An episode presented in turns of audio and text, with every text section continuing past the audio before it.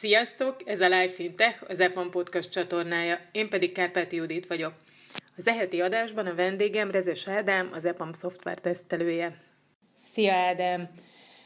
Milyen karrierállomások vezettek a jelenlegi pozíciódig? A karrieremet manuális tesztelőként kezdtem, aztán a későbbiek folyamán felvettem a tesztautomatizáló mérnök titulust, és jelenleg is ebben mozgolódom. Mi vezetett ideig egészen pontosan? Tehát milyen iskolába jártál, utána hogyan helyezkedtél el, és hogyan jutottál el az EPA-még? A középiskola egy normál nyelvi középiskola volt egyébként, ahova jártam. Informatika fakultációra átvettük mi is a programozást, de nem mentünk olyan mélyen bele, mint ahogy egyébként az informatika szakos diákok szoktak menni. Viszont később ugye az eltére vettek föl, ahol programozást tanultam. Ezek után kerültem a KNH-hoz, ahol gyakorlatilag teszt, manuális tesztelő voltam. Volt -e ennek a technológiai érdeklődésnek valami jele korábban, gyerekkorodban, vagy hogyan orientálódtál ebbe az irányba egyébként? Hát édesapámmal sokszor szereltük a gépet, és, és mindig csodálattal néztem azt, hogy ő, hogy ő milyen parancsokat tud adni a gépnek egy ilyen fekete-fehér képernyőn, és szerintem ez az, ami elindított ezen a vonalon. Tehát egyértelmű volt, mikor pályaválasztásra került a sor, hogy neked ez az utad nem nagyon gondolkodtál másban? Felmerültek más dolgok is, úgy, mint a pszichológia, mert egyébként nagyon érdekel ez a dolog, főleg az emberekkel való kommunikáció és a viselkedésnek ez a levetülése, de igen, mindig ott volt a technológia az életemben, és mindig érdekeltek azok a dolgok, amik így újítások voltak. Etéren mindig érdekelt azt, hogy a telefon milyen irányba fog elhaladni, az NFC-s csippek mit fognak tudni. Én már akkor eh, az ilyen NFC-s fizetéssel akartam fizetni, mikor még ez sehol nem volt. Tehát eh, azt hiszem, ilyen 14 környékén még nem nagyon próbálkoztak ilyen technológiával, én már ezeket pedzegettem, hogy ott Amerikában már ezeket így próbálgatják, és mikor lesz már itt Magyarországon is. És mi az, amivel most foglalkozol pillanatnyilag egészen pontosan? A manuális teszteseteket automatizálok. Tehát most tesztautomatizáló mérnökként dolgozom. És mik a feladataid? Mi az, ami ebbe a pozícióba tartozik? Felelősségi kör, feladatok, napi teendők? Hát tulajdonképpen a monoton és unalmas feladatokat kell automatán elvégeznem, úgy, mint uh, uh, ilyen repetitív feladatokat, amik ismétlődnek, tehát sokszor kéne megcsinálni és unalmasak, vagy olyan feladatokat, amiket a gép gyorsabban meg tud oldani, mint egy, egy manuális tesztelő, vagy gyorsan átfut a rendszeren és kihoz olyan hibákat, ami esetleg fejlesztés közben nem derült ki, és uh, utólag akár fény derülhet rá, így képek alapján például, vagy, vagy egy videófájl alapján. Tehát tulajdonképpen egy programot hozok létre, ami végrehajtja azokat a lépéseket, amiket egy felhasználó tenne ezen az oldalon, amit tesztelünk. Milyen állomásai vannak ennek a pozíciónak, milyen hierarchiája van? Én most medior szinten állok egyébként. Ezen fölül lenne ugye a, a senior szint, ami egyen magasabb pozíciót jelentene. Szeptemberben terveztem egyébként menni egy, egy ilyen ASMT-re, ami azt jelenti, hogy egy bizottság összeül, és ők eldöntik, hogy vagyok-e azon a szinten, hogy én senior lehessek. Ez még nem történt meg ugyan, de nagyon szeretném, hogyha ez a közeljövőben eljönne. Ez azzal járna, hogy interjúztathatnék, és akár konferenciákra is járhatnék. És ez mindig is érdekel, ugye a pszichológia is, a, az ilyen dolgok mindig ott voltak azért egy kicsit így a háttérben. Miért érdekel az, hogy interjúztathass? Ez mennyiben ö, teljesen más típusú feladat, mint amit egyébként a munkád során csinálsz? Mi az, ami ebben kihívás számodra? Hát tulajdonképpen az emberekkel való kommunikáció uh, így mindig fontos volt számomra, így akár az iránti rajongásom miatt is. Ugye ez egy kiemelt kommunikációs forma nekem, és az, hogy én interjúztathatok, és beszélgetetek más emberekkel úgy, hogy közben szakmáról beszélünk, és egy tök érdekes téma egyébként ez a szakma, szerintem. Ez mindig egy jó dolog. Mi az, ami, amit a leginkább szeretsz ebben, amit csinálsz nap, mint nap? Szerintem érdekes dolgok egyébként ezek a szoftverek, amiket az Apple-mal így készítünk. Sok újítást látok benne, úgy technológiailag, mint egyébként szolgáltatásügyileg.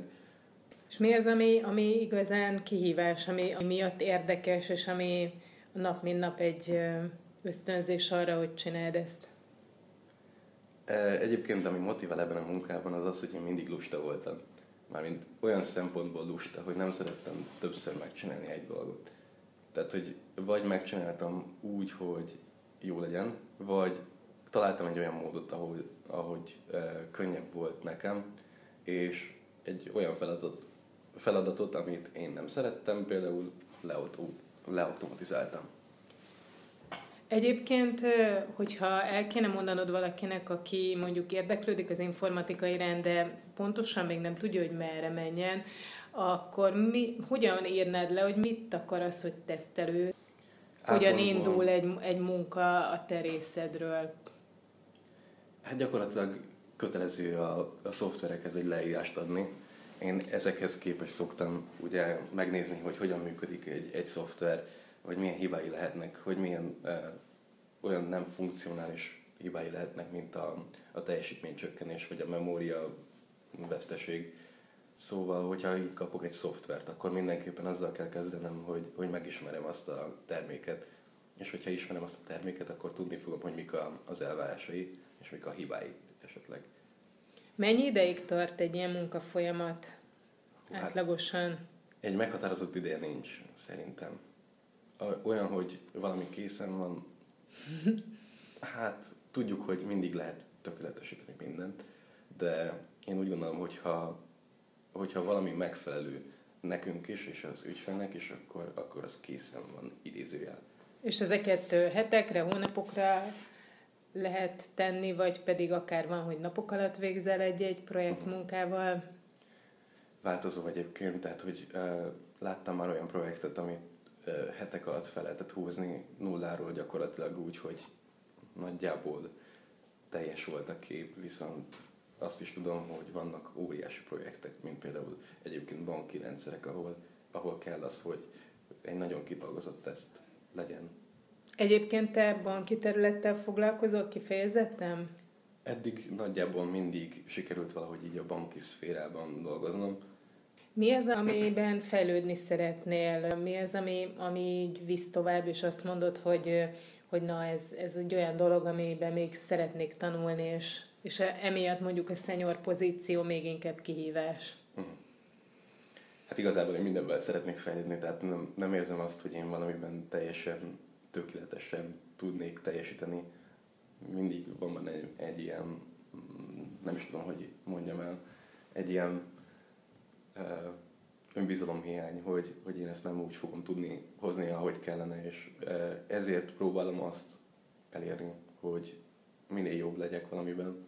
Ezért szoktam utána járni úgy dolgoknak, hogy, hogy minél egyszerűbben tudjak valamit megoldani, hogy utána el tudjam mondani amikor leültünk beszélgetni, akkor említetted, hogy most jól állsz, mert már egy kicsit előre dolgoztál. Mi a te munkametódusod? Vannak-e más ilyen praktikáid, amivel itt van hatékonyabbá tudod tenni azt, amit csinálsz? Hát szerintem minden feladatot érdemes úgy felfogni, mint egy kihívás. Ez az első lépés szerintem. Utána igazából játék az egész. Mert ha vannak ilyen lépcsőfokok, hogy na, akkor most megcsinálom ezt, és utána van egy sikerélményem, akkor egy kicsit könnyebb tovább haladnom, mert tudni fogom, hogy utána is lesz egy sikerélményem, vagy ha van egy kihívás, akkor, akkor tudok rajta gondolkozni, és akkor le tudom bontani a problémát. Tehát igazából én úgy érzem, hogy ez a, a tesztelés ez abból áll, hogy egy nagy problémát lebontunk kisebb részekre, amiket egyszerű megoldani egyébként. Vagyis... Te életedben legalább ilyen fontos szerepet játszik a zene, mint ez a munka. Milyen párhuzamot tudsz mondni a kettő között az életedben? Hát mind a kettő nagyon kreatív munka szerintem. igényel egy bizonyos fajta koncentrációt, így mind a kettő. És hát nagyon sok idő el tud menni azzal, hogy szeszmetelünk valami. Hogyan indult a zene szeretet az életedben? Mikor kezdtél zenélni? Hát igazából már gyerekkoromban is zongoráztam, igaz nem sokáig, de a, a zene az mindig ott volt igazából. Sokat énekeltünk otthon, meg igazából az egész középiskolában tornyosult ki igazából, amikor egy színi tanodában jelentkeztem. Ez nagyon érdekes volt. Egyébként musicaleket adtunk elő egy ilyen városi rendezvényen. Én szerettem egyébként, azon kívül, hogy egy kicsit így a rendező néha oda csapott mindenkinek. De nagyon jó élményeim vannak, így a macskákról például. Vagy... Ezt akartam pont kérdezni, hogy tudsz-e mondani olyan darabot, amiben szerepeltél, és mit? Mi, mit adtál elő, vagy mi voltál, mi volt a szereped? A nyomorultakra tisztán emlékszem, az, az, az még mindig kívülről megy. Tinárdié voltam, a gonosz fogadós és hát nagyon szerettem egyébként. Én valahogy mindig a gonosz szerepeket kaptam, pedig nem vagyok gonosz. Lehet, hogy pont azért, hogy ne álljon annyira közel a valós személyiségedhez, de mondod, hogy musicaleket adtatok elő. Ma egészen más zenés stílusban tevékenykedsz.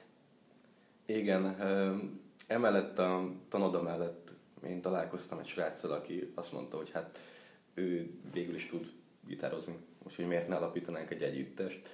És ez középiskolában így paralel indult el. Úgyhogy megalapítottuk az első zenekarunkat. Nem mondom, hogy túl jól játszottunk, meg nagyon tapasztalatlanak voltunk, és csak azért csináltuk, meg tetszett nekünk. Viszont egyébként nagyon jó volt szerintem. Emlékszel még, mi volt a neve annak a zenekarnak? Hú. Nem. És mi a mostaninak? A mostaninak Gunsinger. És ez mióta áll ez a formáció? 2014-ben alakultunk, amikor találkoztam legjobb barátommal egyébként az egyetemen, és hát ugyanolyan pólónk volt egyébként, így találkoztunk. Milyen póló volt? Egy palettformai Valentine póló. Ami nem mindenkinek van, ezért ha már rajta is volt, akkor gondolom, hogy ez egyből Igen. orientált, hogy szoba kell állni egymással. Hát tulajdonképpen ez egy, egy rögtön szimpátiát váltott ki bennünk, aztán összeültünk és előszedtünk néhány dalt, és azt mondtuk, hogy hát van egy, van egy közös havarunk, aki, aki pedig dobolt, és összehoztunk egy próbát. Ez volt az első lépés, és mai napig egyébként megvan a kép, ahogy az első próbán végeztünk. Ezt a képet légy szíves, küld majd el nekünk, és kirakjuk, és megmutatjuk a hallgatóknak. Milyen hangszere játszol a zenekarban? Hát a fő hangszerem az ének, és mellette én gitározok. Ez egyébként egy külön története van. Volt egy haverom, aki velünk játszott elég sokáig. Utána ő azt mondta, hogy, hogy ő ezt nem tudja folytatni. Viszont így volt egy hiányos gitár, ami hiányzott még a zenekarba, és így felvettem. És így kezdtem el gitározni. Előtte nem gitároztam. És ment azonnal autodidakta módon rögtön tudtad, hogy hogy kell azokat az akkordokat nem, lefogni? nagyon béna voltam, de otthon vettem 18 ezer forintért egy, egy gitárt. 18 ezer forintból egy klasszikus gitár sem hiszem nagyon kijön, de én, én találtam 18 ezerért egy, egy elektromos gitárt, és hát azon kezdtem el otthon gyakorolni. És magadtól megtanultál rajta úgy gitározni, hogy most már te vagy a gitáros a ének mellett? Igen. Hát kellett hozzá egy pár év, mert nyilván így tanára könnyebb lett volna, viszont otthon magamnak leültem és, és csináltam. És kírja a számokat? Hát ez vegyes egyébként. Most éppen van egy rendszerünk. Egyébként ezt pont az informatikából vettük át. Van egy, egy táblánk, ahol felírkáljuk az ötleteket, és gyakorlatilag mint egy Jira board pakolgatjuk ide-oda, és megvan, hogy ki minek a felelőse, és ez alapján vesszük fel a dolgokat. Tehát, hogy igazából nincs olyan, hogy valaki egyedül ír egy dalt, hanem mindig megosztjuk az ötleteket. Olyan van, hogy én leírok és írok magamnak egy dalt, de azt általában nem mutatom meg nekik, mert az nem olyan. Mi a stílusa a zenének, amit játszotok? Hát ezt nehéz skatujázni egyébként, de ha legjobban körül kéne írni, akkor egy ilyen hard rock stílusúra tippelek. Valahol ott a metal és a rock között. Már hat éves múltra tekint vissza a zenekar. Milyen fellépéseitek vannak, milyen megnyilvánulási lehetőségekhez juttok? Ez mindig változó egyébként, így munka mellett egyébként, mert hát mindenki dolgozik mellette. Például a gitáros srác ugyanúgy ebben most, mint én.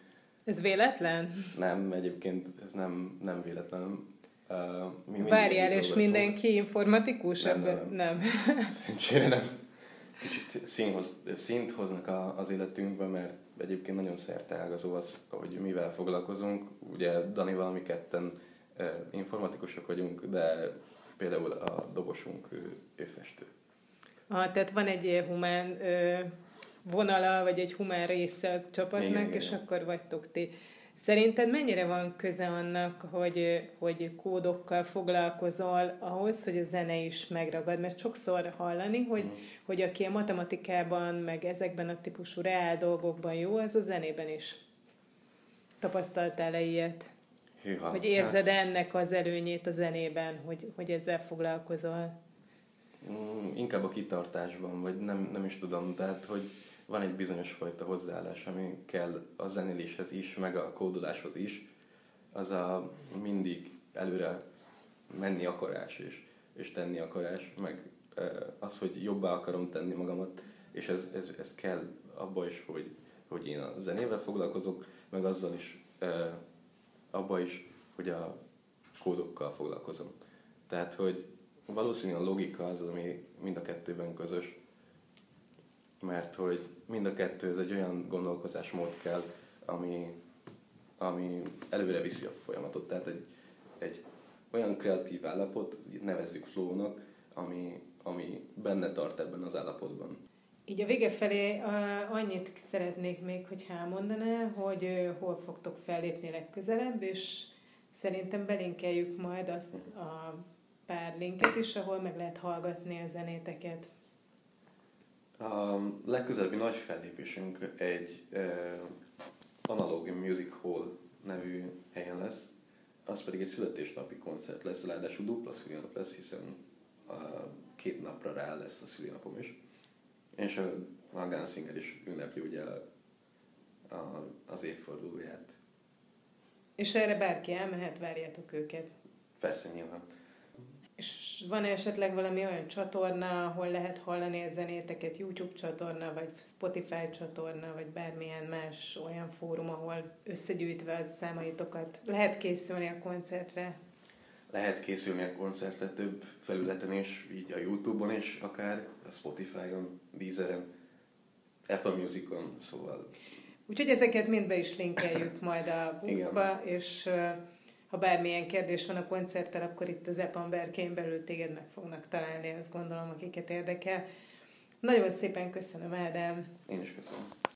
Nektek is köszönöm, hogy hallgattatok bennünket. A jövő héten ismét találkozunk a Life Fintech podcast csatornán.